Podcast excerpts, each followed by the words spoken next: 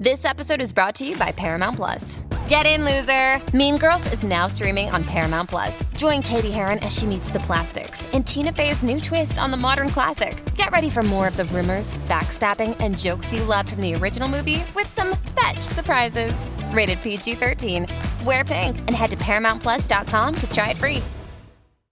Hey everyone, Sabrina Medora here. While Homemade is taking a break, we wanted to highlight an episode from earlier in the season where I talked to Queer Eye's Antoni Porowski about the power and glory of being a home cook. We also talk about early kitchen disasters, how Antoni's mother influenced his love of food, and the importance of making a good egg. Enjoy!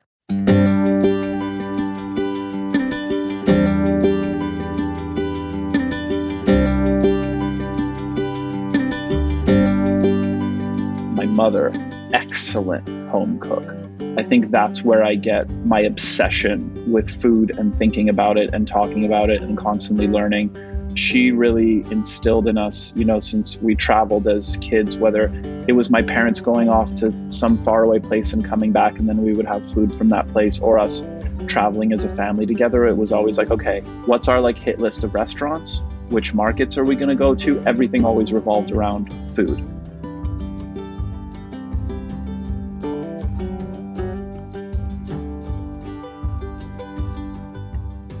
Hello, food fans. I'm food writer and culinary entrepreneur Sabrina Medora, and you are listening to Homemade by All Recipes. Each week, we bring you talented home cooks, authors, chefs, and celebrities to discuss the memories and traditions behind some of their favorite foods, along with discussions on what's happening in food culture today. This week, we're chatting with food and wine expert Antoni Porowski from one of Netflix's most beloved shows, Queer Eye. Antoni Porowski is a proud home cook, self taught, and always on the hunt for new pantry staples to help round out his adventures in the kitchen. Baking a pie is the direct opposite of the functionality of meal prep. A cup of sugar. Okay. Because it is a pie after all. There's joy in it. That's something Holmes needs more of in his life. In this episode, we talk about the importance of cooking as an act of self care, a connection to your heritage and roots, and how the simplest of ingredients can become the most decadent of meals. We're also talking more about his latest book, Let's Do Dinner, available now. Please join me in welcoming Antoni Porowski to Homemade.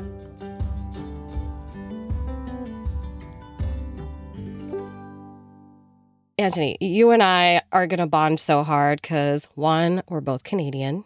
Two, we love cheese. Three, we love dogs. I mean, the list really goes on and on.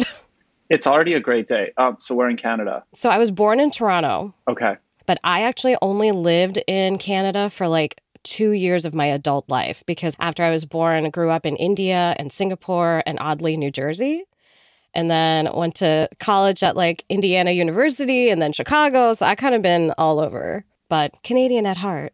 Yes, represent. and you're from Montreal, right? Uh, yeah, from Montreal. My parents are from Poland, and so are my sisters. And then I was the first one in my family born outside of Europe spent most of my youth there. And then when I started junior high, I moved to West Virginia and then back to Montreal and then back to West Virginia and then back to Montreal again. And then I've been in New York for about like 12 years now. Oh, wow. How does that feel? Being in New York? Yeah. I I love it here so much. I love Montreal and I always highly encourage that like anybody who has the opportunity to should go visit because it's just it's mm-hmm. so incredibly diverse and multicultural and and and played such an important role in shaping kind of like everything about me and how I approach food and cooking and all of that stuff. But when I came to New York the first time to visit, it was like oh my gosh, I like weirdly found this home that I didn't even know I had. And I fell deeply, madly in love with this city. And I've been here ever since. I'm always so excited to leave. Yeah. but I'm even more excited to come back. And it never gets old for me. I feel like coming from Montreal, the way that it's kind of set up, New York is kind of like a Montreal on steroids in some ways. So I feel like being raised in Montreal kind of really prepared me for being in New York. Can we talk about Schwartz's for a hot second?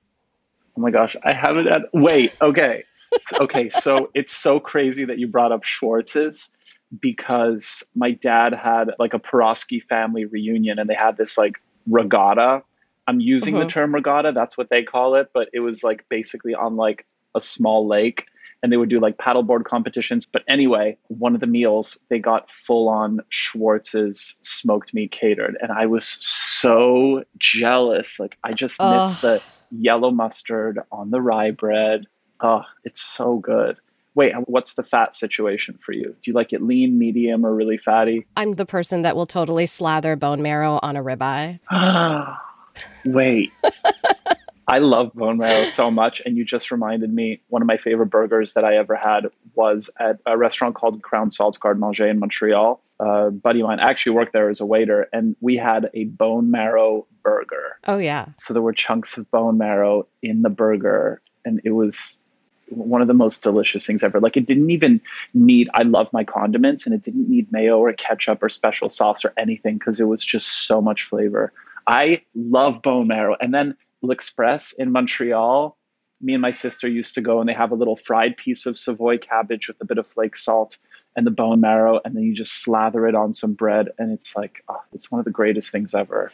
So, Antoni, you're on homemade, so we're going to be talking to all of our listeners about cooking at home and trying to like tie a little more into like how can you get more comfortable in the kitchen and how can you embrace your heritage in the kitchen. And I know that's something that is of particular interest to you because, fun fact, I binge watched a lot of your Queer Eye episodes this weekend.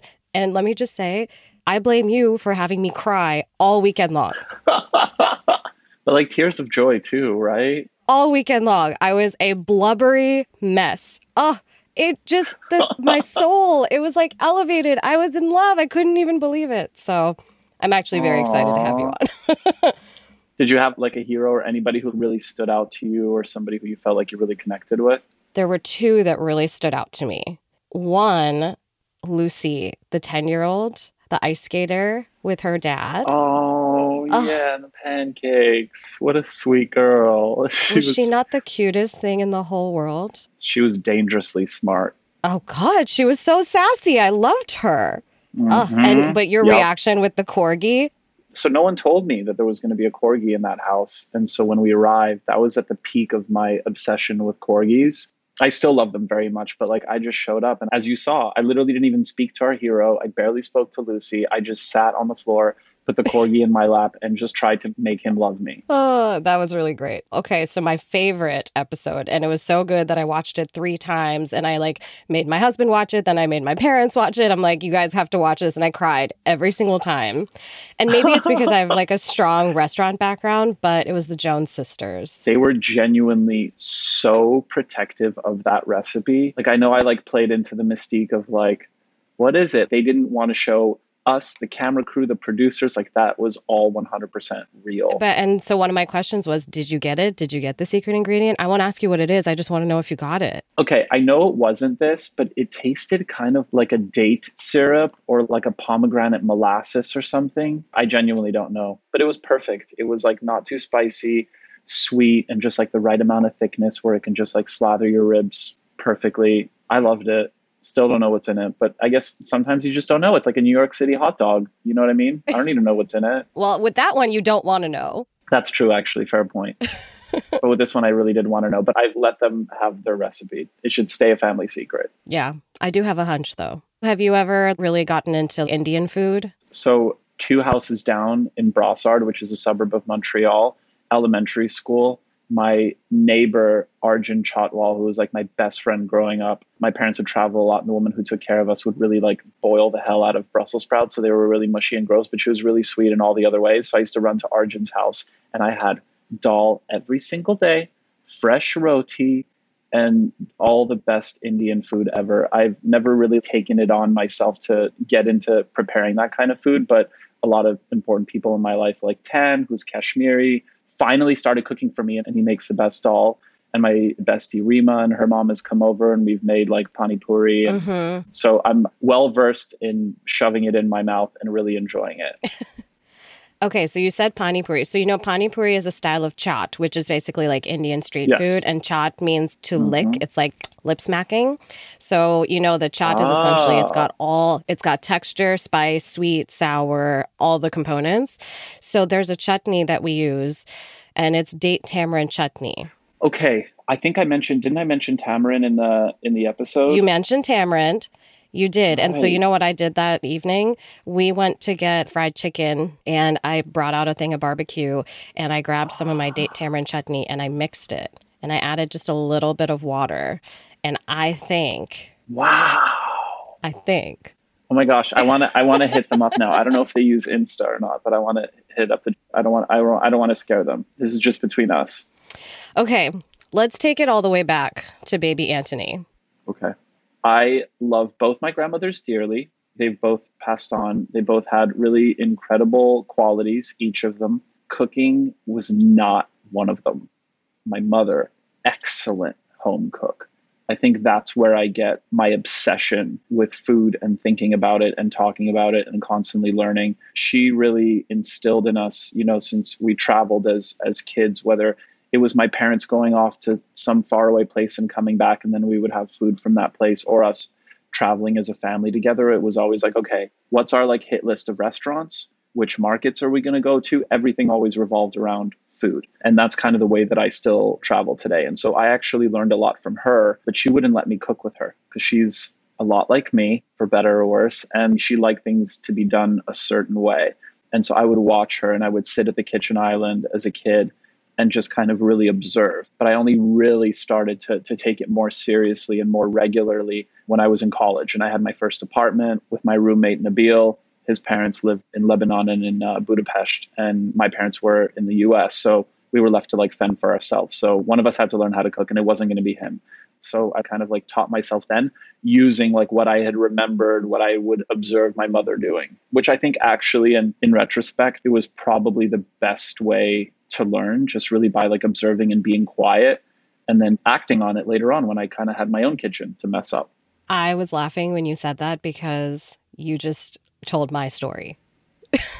really? My mom taught herself how to cook because my grandmother can't boil an egg. She can't even boil water, forget an egg because you know she grew up in India and in India there's so many people and you just have people that come and cook and clean and it's just how it is. Right. So she never did anything yeah. and my mom was the one who when she went to London and then the US, she just started teaching herself. But my mother is such a organizational clean freak that every time I asked if I could help, she would be like, "No, you're going to make a mess. Get out of here." that was it. That was the same ex- explanation. I think that's like in the Mothers from Foreign Countries guidebook on how to deal with their kids. It's always like, no, you're going to make a mess. Stop. Yeah. So I taught myself in college. And let me tell you, the disasters that my kitchen went through before I could oh, call myself same. something of a cook. okay, tell me your worst. Uh, we'll trade. You tell me the worst thing that happened to you in the kitchen in college. I'll tell you mine actually it was the first night. So my friend nabil he had a two bedroom condo and i moved in with him. And so it was all set up with like furniture. I didn't have anything except just my psychology like all my textbooks and then like clothes and gym clothes and that was it. And like a big stack of books. And so i felt like i really kind of wanted to contribute and show up. So i asked him like what's your favorite thing? And he was like oh it's eggplant parm. I was like great. I'm going to make eggplant parm tonight barely looked at a recipe. I also have like pretty severe ADD, ADHD. So I kind of glance over recipes and I try to understand the gist of it. And I look at like two to three different sources and I try to take like the recurring pattern or the method or the technique and I just try to remember it and then I just go and do it. That said, I was very unsuccessful. I did not realize that like this is how little I knew at the time because we never really fried anything at home. We ate really healthy. I didn't realize that oil has to be hot before you put something in it. So threw the eggplant in, did the dredging and all of that successfully. My hands were all clumpy because I didn't realize that one hand should be dry, the other hand should be for the wet, you know, for the flour and the breadcrumbs, and then for the milk and for the seasoned egg wash. So I had big clumpy fingers, put it in cold oil. It was the mushiest. It was like marinated eggplant with raw egg that barely cooked. It was so gross but I screwed it up so bad and he was so gracious about it. And I was like, never again am I going to mess this up. And then I have been doing it almost perfectly since. You have to make those mistakes though. It's so necessary. At the time, it's like embarrassing and kind of like kills your ego a little bit, but that's how you're going to learn. That's like a general life rule, you know? Absolutely. My mom makes this dish called keema, which is like a, a, minced beef with lots of spices. And then we put it on spaghetti and have a big like thing of cheese on top and just go for it. It's kind of like an Indian bolognese, if you will. Yum. That was like my comfort food growing up. But one of the key ingredients is lal masala, which is like a red spice paste that we make from Kashmiri red chilies and apple cider vinegar and cumin and garlic, lots of garlic. Yum. And so my mom sent me the recipe. She's like, here's what you need to do. So I got one of my friends to drive me to like the semi Indian store in Bloomington, Indiana, found the chilies, came home. And I started to like whip stuff up in the blender. I'm like, oh, yeah, I got this. Easy peasy. And then I closed the lid on the blender and I hit start, and the entire blender exploded What? because I had left a metal spoon in there. Oh no. That's always my fear. Yeah, it happened. Oh It happened. And mine was metal. I'm like, what? And oh my God, my entire kitchen was, it looked like a crime scene because it looked like there's blood splattered everywhere. But it was just lal masala. Oh right. So, oh, so your blender canister actually shattered. It totally exploded. wow. It actually shattered. That's kind of terrifying. Yeah. And thank God I had walked away. So, like, you know, you have to have those extremely big mess ups. And I think that if you step foot in the kitchen again after that, you are one brave soldier. Totally. And tell me, how many times have you left a metal spoon in your blender since? Uh, not once. Exactly. It costs you a blender, but like what an important lesson. And then you can teach other people. Cost me a blender and my ego.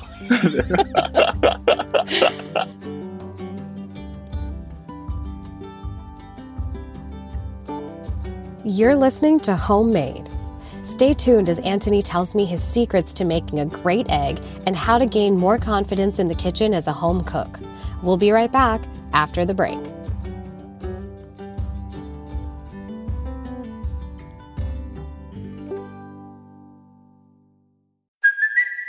It's Kaley Cuoco for Priceline. Ready to go to your happy place for a happy price? Well, why didn't you say so? Just download the Priceline app right now and save up to 60% on hotels. So, whether it's Cousin Kevin's Kazoo concert in Kansas City, go Kevin, or Becky's Bachelorette Bash in Bermuda, you never have to miss a trip ever again. So, download the Priceline app today. Your savings are waiting. Go to your happy place for a happy price. Go to your happy price, Priceline. Taste the Mediterranean through March 19th at Whole Foods Market. Save on animal welfare certified bone and beef short ribs, sustainable wild caught sockeye salmon, and more. Find sales on Parmigiano Reggiano, charcuterie and ground lamb. Grab an olive boule bread from the bakery. Plus, wines from the Mediterranean start at just $8.99. Taste the Mediterranean now at Whole Foods Market. Must be 21 plus. Please drink responsibly.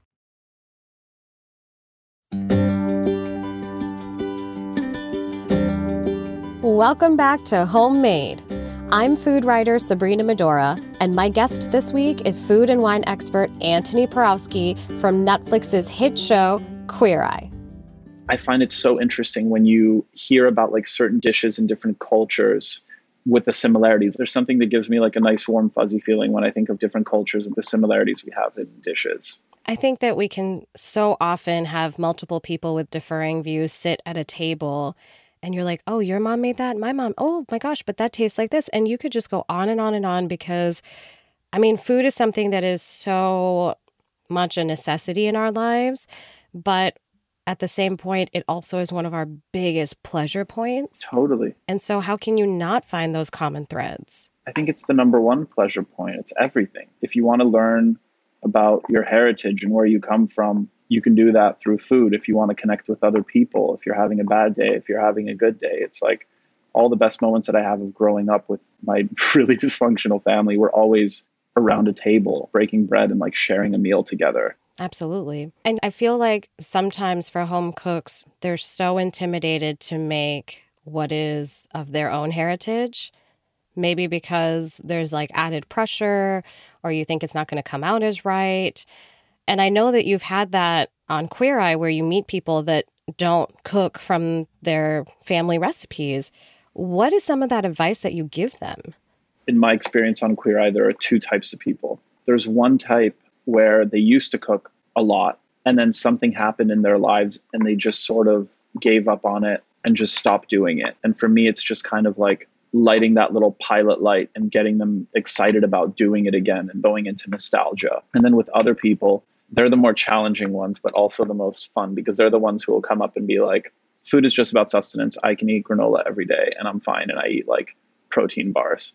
And it's like, okay, but it's got to be more than that. I understand that not everyone's going to be as obsessed as I am, but everyone has their version of something. In season one, episode two, we had Cory Waldrop, who was a cop, and he really wanted to be vegan, but he ate these protein bars that had whey protein, which is cow because there's dairy in it.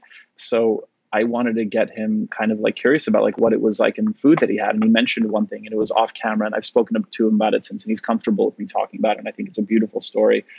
I asked him like, what's the most memorable thing you had as a kid growing up, like a meal that you had? And he's like, well, we actually grew up really poor. My father was working almost all the time, but once a week he was like, this is so silly, but this is like my very favorite thing. He would take a paper plate and smear peanut butter on it and then just drizzle a little bit of honey and then Cory and all of his siblings and his mom and his dad would sit at the table and they would take a spoon and they would just take a bite of like peanut butter with honey. And that was like a special thing that they had, which I think is like, it's so beautiful. Like he hadn't thought about that in a really long time. He'd never been prompted to think about it. And his face just lit up so much in like the most beautiful, endearing way over peanut butter and honey. It's like, it doesn't matter what it is. It can be super complex or it can be like the simplest little thing ever, you know? And that's what your new book is all about is taking pantry staples and just putting a little twist on it, right? Totally. My first book was sort of, I was thrust into everything that came with Queer Eye and had an opportunity to write a book. And I made it very autobiographical and the dishes that have shaped me and dishes that didn't make it into Queer Eye and a lot of Polish stuff and it was everything from the super simplistic to like the more laborious and then with let's do dinner over the pandemic so many people are making like banana bread and taking on bread and they've never really baked before and being really ambitious i'm an optimist through and through and I really do feel like now, as the world starts to slowly open up, people still want to cook, but they don't have as much time. So I wanted to create a book that was kind of a reflection of what my life is now. Because the irony is, since Queer Eye has come out, I'm not in my kitchen as much as I used to be. Like I used to cook all the time. And so I still want to eat really good meals, but I don't have as much time to prepare them. And a lot of times I'm just figuring it out as I go. And I have a pantry that's filled with certain things and like go tos that I always lean towards. And so it's been fun to explore and, and, and figure out like what goes well together and what doesn't. Right. And I think something that would be great to hear from you is when you're not used to just taking stuff from the pantry and whipping something up, you almost feel like it'll take more time. How does one get more savvy with using what's already there and making it a quick type of dinner? I think it's good to be aspirational and it's good to kind of like go outside of our comfort zone and to be curious. But at the same time, look at the life that you actually have and the things that you actually like to eat. I love to eat well. Most weeks, like I'll start out a little plant based and then I move on into fish and then I move on into meat. Red meat I treat as more of like a special occasion, but chicken, as basic as it is, that's like 60, 70% of my meals. So it's figuring out different ways how to like use that one thing. And so without being too gimmicky or like four ingredients or less and like have this ready in 10 minutes, which I love those books, but that's just not me. It's figuring out how to have hacks and things that you can kind of reuse. Like I am obsessed with rotisserie chickens. You can get really good antibiotic free ones for really cheap that aren't flavored with anything that are like kind of like a neutral canvas. And you can crisp them up in a pan. You can throw them into a sauce. Sometimes I'll take on something that's really ambitious and I'll go to a grocery store and I realize I have to buy like 20 different ingredients and I'm going to use one tenth of the packaging. And then what am I going to do with the rest? So there is a lot of repetition in the book of like ingredients that I use in different sections for different types of meals, but that's very purposeful because I live in New York and my kitchen you know, it's bigger than the kitchen that I had when I lived in Brooklyn, but it's not that big. And space is definitely a thing. And I hate food waste. That's something that was instilled in me since I was a little kid. I hate throwing stuff out. So I love things that have a really good shelf life that I can keep reusing and repurposing. And I think this book is really about that. That's so smart. On Queer Eye and in all your interviews, you call yourself a cook and not a chef because you haven't been to culinary school you majored in psychology. And despite the fact that you are, quote unquote, the food and wine expert, you're very comfortable with the moniker of cook. Can you tell us why a little bit? You know, I've worked in restaurants for like 10, 12 years. It was one of the first jobs I ever had was a busboy and made my way to a runner and a waiter and a manager and a som. And I've worked with actual chefs who went to culinary school. And so it kind of makes me uncomfortable to give myself the title of someone who has an educational and practical background in that. When I refer, or as I refer to myself as a cook, I feel like that kind of gives me a little bit of freedom where I'm doing my own thing. And if I'm doing my own thing, I'm a bit of an outlier. And therefore, I feel like it's like my rebellious nature where I feel like I can't be owned by or I don't have to like speak for certain people, where I can just do my own thing with freedom. Because before Queer Eye came about, like food was something for me that was very intimate and it was very personal, kind of like my sexuality. It wasn't anything that I was extremely public about. I was very comfortable with it and I really loved it, but it was something that was sacred. And it still is. And with Queer Eye, basically, this show asked me to talk about my personal life and cook for people in a professional capacity. It was like the two things where I was like, no, these are mine. You can't have these. I'm not sharing them with anybody.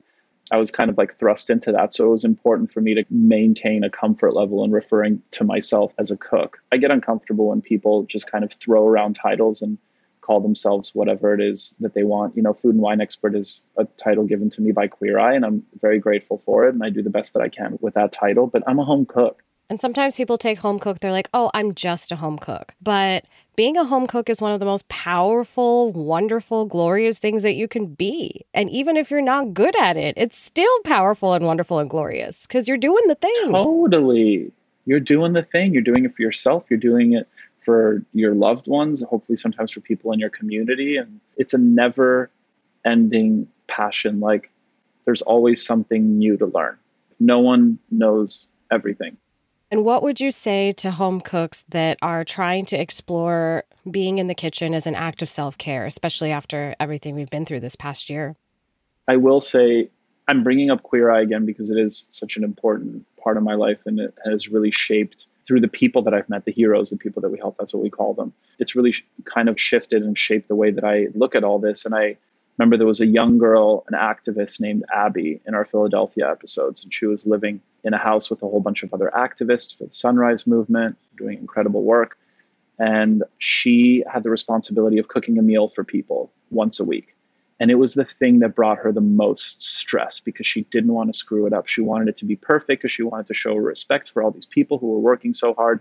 And it just like she would just like clench and quiver whenever it came to be her time to cook. And what I tried to explain to her was like for me cooking through like the stress of every day to day life, whether it's a really busy day or just my own existential angst or my dog pulling on the leash a little too hard during walks.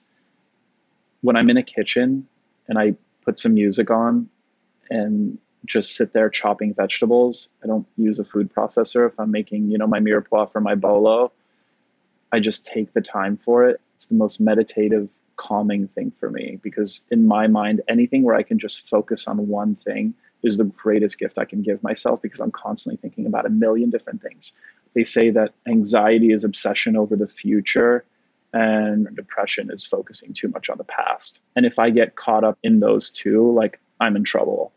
And then I need like a double therapy session that week. But when I'm cooking, I'm just in the moment and I'm focusing on making sure that my carrots, my celery, and my onions are all the perfect size and that my proportions are right and that everything is going smoothly. And I get to just focus on that. And it's a moment that I have for me. And it's an opportunity to think about other people if I'm making food for my boyfriend, for example, and if I'm making dinner and I know that he's had like a long day of Zooms and I get to show up for him. Even if I'm making myself like soft scrambled eggs in the morning, which takes like five, six minutes, when I perfect those scrambled eggs, like I'm going to have a good day.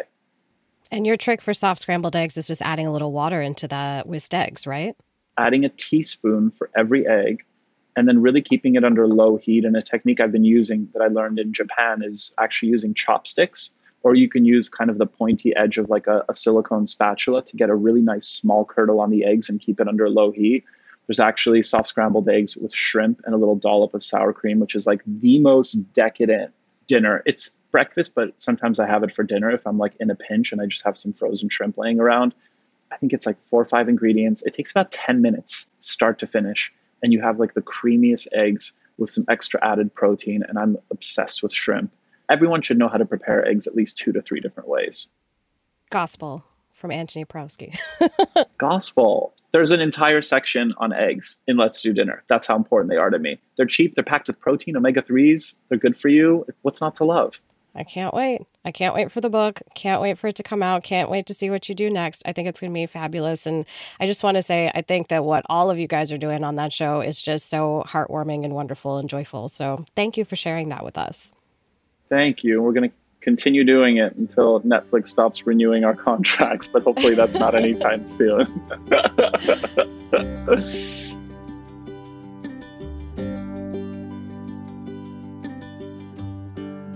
A big thank you to Antoni for joining us today here on Homemade. You can follow him on Instagram at Antoni and be sure to check out his new book, Let's Do Dinner, out now.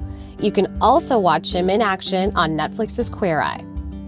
Be sure to follow Homemade on Apple Podcasts, Spotify, or wherever you listen. We're always looking for feedback on the show, so if you love us and have a second, please rate this podcast and leave us a review. Don't forget, you can find thousands of recipes, meal ideas, and cooking how to's from the world's largest community of cooks at allrecipes.com. And you can find me personally on Instagram at Sabrina Medora or at sabrinamedora.com.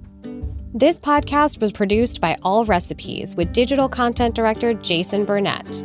A big thank you to our production team of Rachel King, Matt Sav, Danielle Roth, Jim Hankey, Maya Croth, and Andy Bosnack at Pod People. This is Homemade. I'm Sabrina Medora, and remember cook with love, eat with joy.